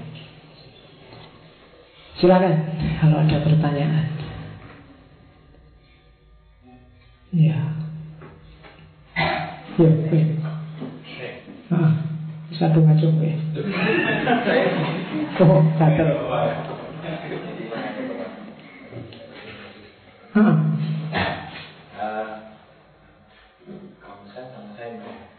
Hmm? Baru membuka Hmm. Saya sebenarnya ambil nah, oh, nata dulu. Dulu, jangan mikir dulu. mikir dulu gak ketemu apa mas. Pertanyaan saya tentang kamar sendiri itu mengenai mana sebenarnya yang lebih dominan dalam masyarakat. Artinya, kalau kita berhadapan dengan masalah yang terjadi dalam lingkungan sosial, Hmm. maka sebagai tindakan untuk menyelesaikan sebuah permasalahan tersebut, kita pakai yang sense atau kita bersandar pada saya. Oke. Kalau yang lebih benar tetap sains. Tapi kalau yang diterima oleh masyarakat common sense. Jawaban ringkasnya itu. Cuma common sense itu, sains itu dia bisa jadi common sense kalau masyarakatnya sudah paham. Iya. Tak kasih contoh dulu zaman saya di tempat KKN. Saya KKN dulu di Kulon Progo naik melusuk di pelosok itu. Satu hari ada anak kecil yang sakit borok-borok itu ya kayak luka-luka yang parah yang itu nah, itu tidak sembuh-sembuh sama ibunya dikasih apa kayak paramek itu digerus terus diukur-ukurkan di situ katanya dia lupa dikasih paramek bu Iya mas ini katanya pusing terus. Jadi tak kasih paramek Siapa tahu nanti Gara-gara pusing itu boroknya nggak sembuh-sembuh Dan nanti menyerap sampai kepalanya. Iya Cara berpikirnya begitu ibunya. Paramek Kok paramek Zaman itu. Yo kebetulan Terus tak bawain Waktu saya turun tak bawain betadine Tak bawain Revanol tak bawain. Pokoknya apa itu tak bersihin Tak kasih itu. Dan tidak lama terus sembuh. Ya Eh besoknya ada lagi Yang punya sakit itu minta disembuhin lagi. Ya kan? Berarti apa? Selama ini ada tradisi sense di situ bahwa kalau sakit-sakit kayak gitu tidak apa-apa. Sudah dikasih paramet yang penting makan sama-sama obat bubuan dikerusin dan bisa sembuh. Dan common sense kayak gitu terus bisa berubah ketika sains datang betadine. Ya. Jadi common sense yang diterima oleh masyarakat, tapi yang lebih benar itu sains. Sains dia bisa jadi common sense kalau masyarakat tahu dan menerimanya. Hantu misalnya, mungkin dalam dunia para psikologi, dunia fisika, dunia anu mungkin ada teori-teori tertentu yang bisa menjelaskan fenomena hantu bahwa itu sebenarnya bukan hantu tapi energi apa dan seterusnya. Tapi kalau masyarakat nggak menerimanya, yang berlaku tetap yang dipercaya masyarakat tentang hantu. Bahwa hantu itu ada sosoknya, dia bisa ditemui, dia bisa ada yang jenisnya pocong, sundar bolong, genderuwo, suster ngesot tadi ada yang itu yang diterima masyarakat itu. Meskipun sains sudah menjelaskan mati-matian itu cuma energi itu cuma apalah itu tapi karena nggak diterima ya nggak jalan. Kalau yang tadi betadine dan paramek tadi jalan. Karena masyarakat terus bisa menerima karena buktinya jelas orang bisa sembuh. Kesurupan misalnya psikologi bilang itu sebenarnya histeria massa tapi ya masyarakat melihatnya itu tetap kesurupan, kemasukan jin. Dijelaskan histeria masa juga mana buktinya histeria masa. Wong buktinya dipanggil kiai, dibacain doa musir jin terus akhirnya bisa sembuh. Kalau histeria masa kan harusnya yang bisa menyembuhkan psikolog. Ya, buktinya enggak, kiainya bisa musir berarti yang benar jin. Karena masyarakat simpel mikirnya seperti itu. Enggak jelimet. Jadi seperti dibilang tadi bahwa cirinya common sense itu harus simple. Dia pakai parameter mikirnya simple karena anaknya bilang boroknya sakit dan pusing. Paramek sekaligus menyembuhkan sakit dan pusing. ya, dipeluk, ditaruh di obatnya luka. Oke, jadi itu common sense dan sains. Kamu yang ilmuwan mesti lebih percaya sains. Kamu yang mahasiswa mesti lebih percaya sains. Tapi saya yakin 90% hidupmu dalam praktik sehari-hari itu sebenarnya isinya common sense.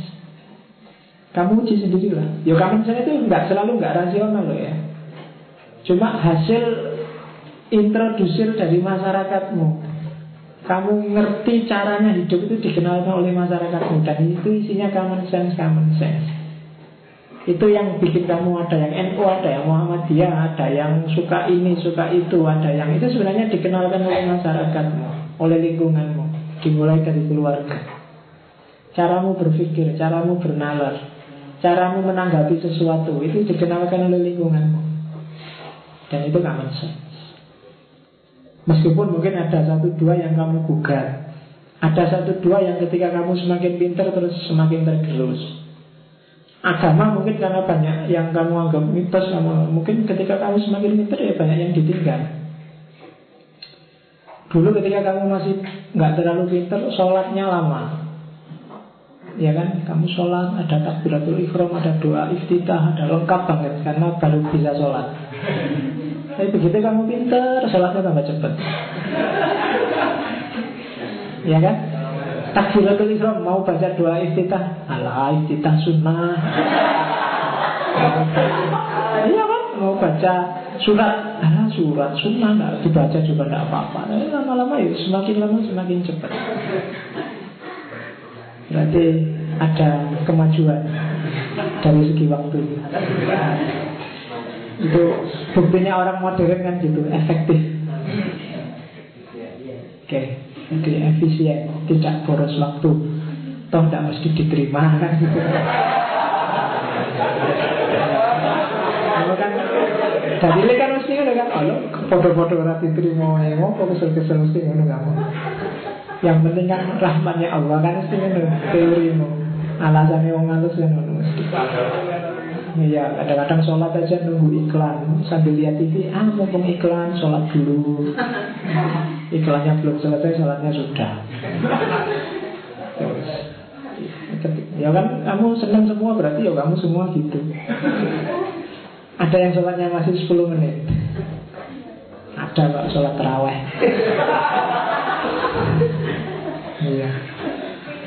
Ada, ya kalau saya di Jawa Timur sholatnya 20, 23 Begitu masuk Jogja banyak yang sholat 11 Katanya harus rukun NU Muhammadiyah. Jadi saya mengambil yang rukun aja.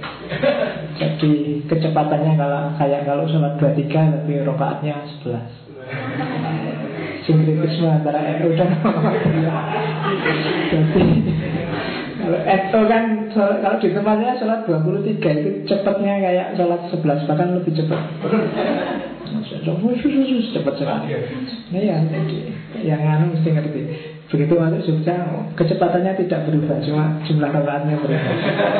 Jadi 11. Makanya 10 menit cukup, sudah selesai. Kalau ditanya diprotes macam-macam, jawabannya kan karena kita pinter, jawabnya enak. Nabi nggak pernah terawih. Nabi kan nggak pernah terawih. Istilah sholat terawih kan adanya zaman Umar. Jadi pokoknya komputer itu kamu enak. Oke, ada lagi yang bertanya. Eh, ini mas. Ya.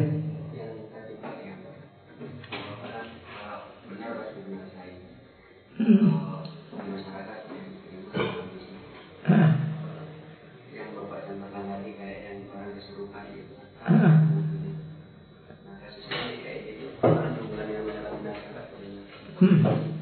Sama-sama yang saya masyarakat itu juga juga Istri yang masa itu sungguhnya dengan sugesti mas. Ya. Yang dilakukan oleh kiai dan dukun yang menyembuhkan itu bukan bukan nyuwuk tapi mensugesti Cuma teorinya doa ya, tidak terlalu ahli untuk panjang. Cari buku yang judulnya para psikologi. Ada itu. Jadi kenapa sains lebih benar? Karena sains itu melalui pengujian, diobservasi, diulang-ulang dan oh ya sama. Kalau common sense itu dipercaya dari oh, biasanya gitu ya gitu. Itu common sense. Jadi pertanggungjawaban rasionalnya rasionalnya mesti lebih unggul sains. Orang yang percaya bahwa itu kesurupan jin disuruh membuktikan, ayo mana jinnya, tunjukkan, gak iso mesti.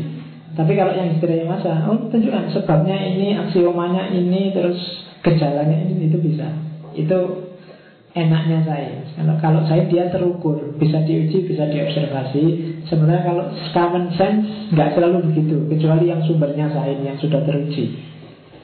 Kepercayaan pada jin, pada hantu itu kan susah dibuktikan secara saintifik. Agamawan aja yang sangat rasional kan nggak percaya sama jin. Muhammad Abdul itu di tafsirnya dia tidak percaya ada jin. Jin itu daya, kekuatan. Jadi bahkan jin-jin yang jelek itu kalau di Muhammad Abdul itu bakteri, virus itu jin. Jadi kesurupan jin itu berarti kalau kamu kena flu itu berarti kesurupan. Iya, kamu lihat di tafsir Al Azhar itu. Jadi virus, bakteri itu bagi dia jin-jin itu. Jadi kalau bayanganmu jin itu tinggi besar punya tanduk, nggak pakai baju delegetok, enggak.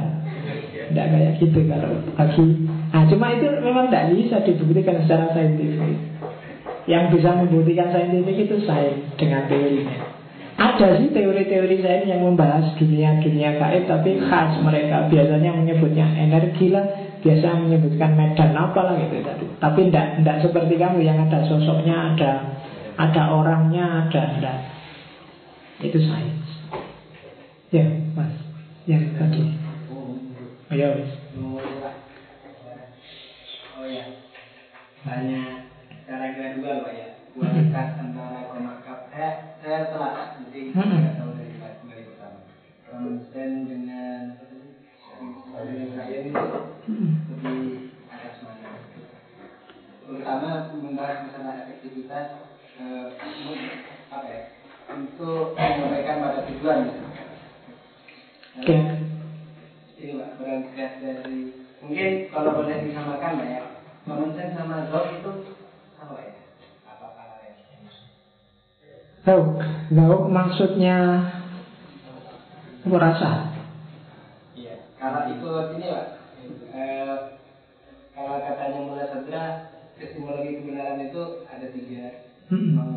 ya ada kalanya menggunakan isyrok atau drop, ada kalanya menggunakan istidlal sains, dan ada kalanya hikmah. Wisdom, jadi ada wisdom. Jadi itu tingkat kebenaran atau tingkat apa e, kualitas untuk menyampaikan dengan kebenaran itu tinggi mana antara common sense dengan Oke, okay. common sense kalau kayak katanya Plato itu pengetahuan paling dasar, paling awal, bahkan disebut paling rendah. Kalau bahasanya Ghazali saya sebut di situ atabadur ilal fahm. Tidak senjelimut mula sadra, nggak seruat konsep jauh, tapi pengetahuan-pengetahuan dasarmu sebagai bekal hidup praktis nyata Itulah common sense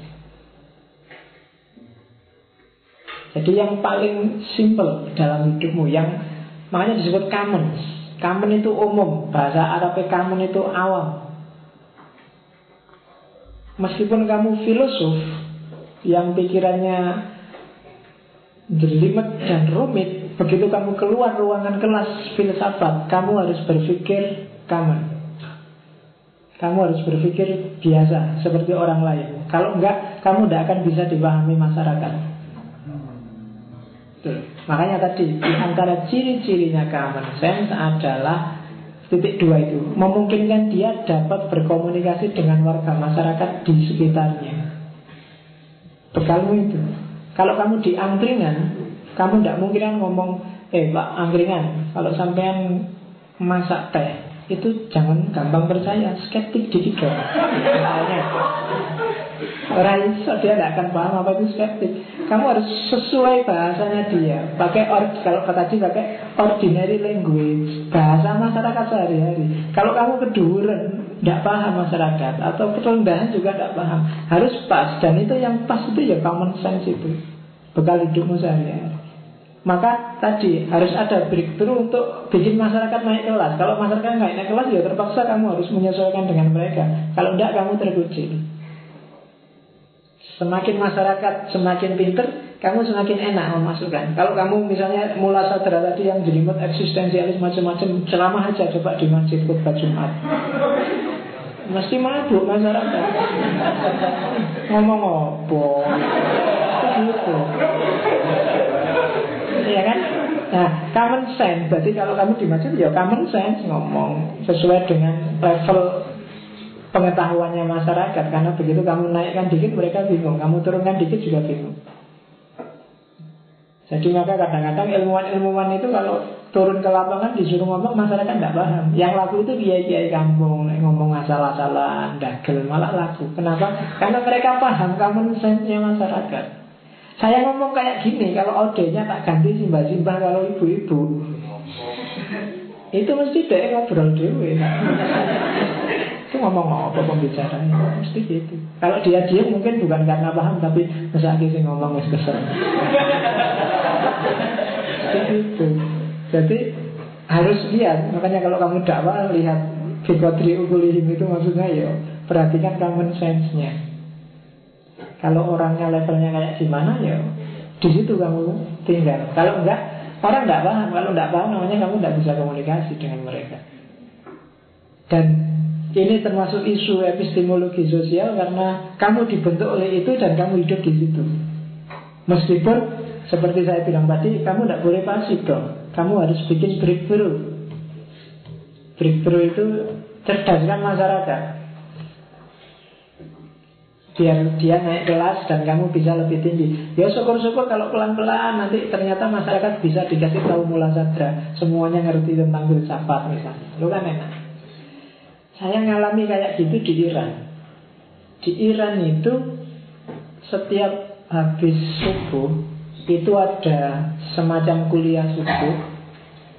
Tapi jamaah subuh itu kalau ke masjid subuh tidak cuma bawa, tidak cuma datang sholat, tapi mereka bawa buku. Jadi bawa buku, nanti habis sholat kiainya wiritan, dia nunggu, terus kiainya ceramah, ditulis. Isinya sih rodo lumayan agak filosofis Orang sana kan tradisi inteleknya agak tinggi Tapi ditulis itu Padahal itu ini ngomongin jelimet dan kayaknya dagelane belas jadi lurus kayak orang baca buku itu dan ditulis dan semuanya melek. Kalau kamu kan mesti tidur, ya kan? Ada ya, iya kan kalau di sini datang kuliah subuh aja syukur, apalagi datang dan nulis. Bisa. Itu mungkin level masyarakatnya sudah beda. Maka tradisi intelektual Iran diakui apa enggak kan lebih lumayan daripada kita. Karena orang orang Sunni kayak kita kan cenderung males. Karena ideologinya agak fatalistik. Allah, yang penting takdir Allah biye. kan gitu nih, orang Sunni kan gitu mesti. Asarian itu kan agak fatalistik. Kamu jahatnya kayak gimana tidak menjamin kamu nanti masuk neraka, kamu baiknya kayak gimana, tidak jaminan kamu masuk surga. Asaria. Jadi ya pasrah aja ngapain capek-capek. Ini itu beda sama si A yang agak mutazilah. Cara berpikirnya agak progresif. Oke, itu ada lagi? Hah? Maaf. Kok kayak kayaknya gitu konteks sains itu sifatnya lebih universal daripada common sense gitu ya. Iya. Gitu ya. Iya. Nah cuman itu tadi bukan ini ya, cuman Sandra pernah minggu kalau kita ingin merajut ke pemahaman dengan orang lain maka gunakanlah common sense di kitabnya Ibnu Atasio. Loh iya. Karena berarti lebih universal common sense. Loh enggak. Pakai common sense biar dipahami oleh orang yang ingin dia sepaham dengan kamu. Kalau pakai bahasa sains yang dia nggak paham, ya kamu nggak akan bisa nyambung sama dia. Kan itu aja poinnya sebenarnya. Tidak ada hubungannya dengan mana lebih universal. Ini hubungannya dengan komunikasi dengan orang lain. Kalau kamu komunikasi dengan orang lain pakai di level sains, Sementara sains ini tidak jadi bahasa mereka ya Kamu tidak akan bisa nyambung dengan mereka Yang bisa nyambung pakai common sense Nggak ada hubungannya dengan universalitas Justru hubungannya dengan lokalitas Lokalitas masing-masing common sense Kalau ngomong sama teolog pakai bahasa teologi, kalau ngomong sama filosof pakai bahasa filsafat, maka akan nyambung. Kalau kamu filosof pakai bahasa teologi, akhirnya tawuran kayak Ibn Rus sama Ghazali. Yang satu pakai bahasa teologi, yang satu pakai bahasa filsafat. Tabrakan lah, tahafud, tahafud dan tahafud falasifah. Jadi level-level kajiannya beda. Kenapa? Ya karena level saya beda. Kenapa Ghazali lebih bisa diterima oleh zamannya di era itu? Karena Ghazali paham common sense. Ghazali masuk dengan tasawuf ketika Islam sedang redup. Ketika Islam sedang kalah. Dan orang kalah lebih gampang dimasuki tasawuf. Iya kan? Common sense-nya masyarakat yang kalah itu kan lebih enak dikait tasawuf tenang aja. Dunia adalah penjara bagi umat Islam. Ya kan? Yang penting besok kita di surga jaya. Menderita sekarang dah apa-apa. Oh, iya. Maka Ghazali laku. Ketika Baghdad jatuh, maka terus Ihya Ulumuddin diterima di mana-mana karena kita sedang kalah. Kalau pas lagi jaya, nggak laku tasawuf lakunya saya filsafat Yunani jaya dia. Tapi begitu tasawuf datang, masyarakat sedang runtuh dan ya sudah masuknya cepat. Dan sampai hari ini kan kita tidak bangun-bangun. Meskipun judul kitabnya Ghazali ya menghidupkan lagi. Kita tidak hidup-hidup sampai hari ini kan masih tidur. Di Persia kan hidup lagi filsafat tapi sama tradisinya sangat esoteris bahas langit, bahas iluminasi, bahas dan itu masyarakat senang lumayan daripada bahas bumi kita kalah, bahas penjajahan, bahasa ini kita oh, sudah bahas ada pencerahan dari Tuhan ada. Jadi tercerahkan batin kan selalu itu. Dan Mula Sadra Pontang Panting kan menyatukan diskursus yang model peripatetik sama model ini mati-matian. Dan itu di dunia Islam Meskipun belakangan baru muncul membumikan-membumikan itu kan baru belakangan lahir. Kita selama ini terlalu banyak mikir langit, sekarang saatnya mikir bumi. Nah, terus ada membumikan Al-Quran, kontekstualisasi ajaran Islam dan seterusnya. Maksudnya apa? Yo, common sense-nya diperhatikan lagi masyarakat. Siapa yang bisa pegang common sense di tengah masyarakat, dia akan lebih mudah berkomunikasi dan lebih mudah diterima. Di hadapan orang Jogja Pahamilah common sense-nya orang Jogja Maka kamu cepat masuknya. Di hadapan orang Jakarta Pahami common sense-nya orang Jakarta Kita juga cepat masuknya. Itu common sense Dan kamu sendiri adalah bentukan common sense Tempat di mana kamu lahir. Meskipun Kamu sebenarnya nggak boleh menyerah dengan common sense Apalagi kalau kamu sudah mendeklarasikan diri sebagai ahli filsafat Iya. Jadi kalau berani gitu ya wish. Common sense, ayo, tapi tidak segala-galanya. Cari sela-selanya. Oh, ada yang pas, ada yang nggak pas. Ada yang harus diikuti, ada yang harus dikritisi, ada yang harus dibuang. Ada yang harus dipaskan lagi dan seterusnya. Oke, okay. terakhir, yo mas. Manusia adalah saya pada set satu.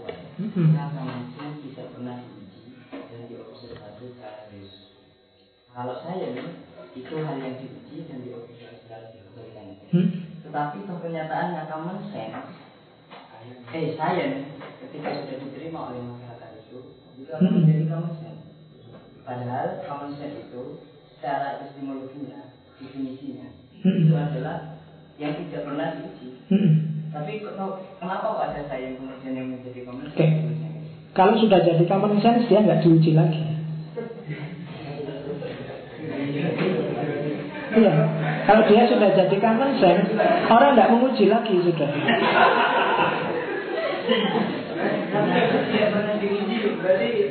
Loh iya, ketika namanya sudah common sense, dia tidak diuji lagi.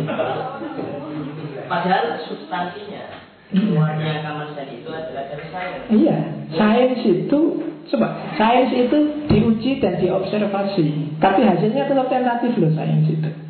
Dan selama dia masih sain, dia besok bisa ganti dari A bisa jadi B. Tapi begitu dia dideklarasi jadi common sense, masyarakat sepakat dan setuju itu, merubahnya mati-matian itu.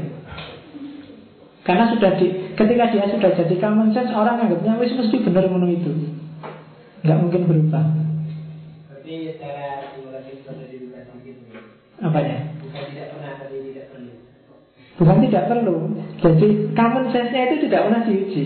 Yang diuji kan ketika statusnya dia jadi sains. Susah. Ya. Ya. Bi- Bisa. Ketika dia diuji dan diobservasi, maka dia jadi sains kan gitu. Yo, bulat. Belajar filsafat bulat.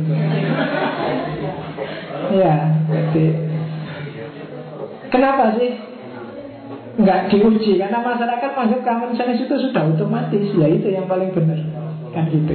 Nah, sementara kalau dia jadi sains, ketika sains itu levelnya tentatif, diuji lagi, diuji lagi. Kalau keliru, eh ternyata kemarin yang keliru ini, sekarang yang benar ini ditambah lagi. Nah, itu sains. Ada ada tentativitas. Tapi kalau kamu enggak itu zaman dulu gitu ya gitu. Kalau sudah anggap tradisionalisme Islam yang benar, NU yang benar, NU sampai ada apa pun NU. Nah itu kamu dia sudah jadi common sense, tidak akan diuji lagi. Orang tidak otak atik itu lagi. Meskipun dulu ketika dirumuskan mungkin dia levelnya sains, diuji, diobservasi mana yang pas, mana yang sesuai. Ya begitu dideklarasi dan disetujui dia jadi common sense. Orang tidak menguji itu lagi sudah. Nah itu common sense. Ada yang lebih dahsyat lagi. Kalau tadi saya bilang bahwa kita hidup itu sebenarnya disetir oleh common sense. Common sense dan sains dalam praksis sosial itu sebenarnya lebih dari setengahnya coraknya adalah otoritarianistik. Ikut otoritas. Kayak gimana otoritarianisme kita ketemu minggu depan. Ya, kalau banyak-banyak kamu bingung. Ini aja kamu sudah bingung. Oke ya, saya akhiri sekian. Insya Allah kalau nggak ada halangan kita ketemu lagi Rebu depan. Assalamualaikum warahmatullahi wabarakatuh.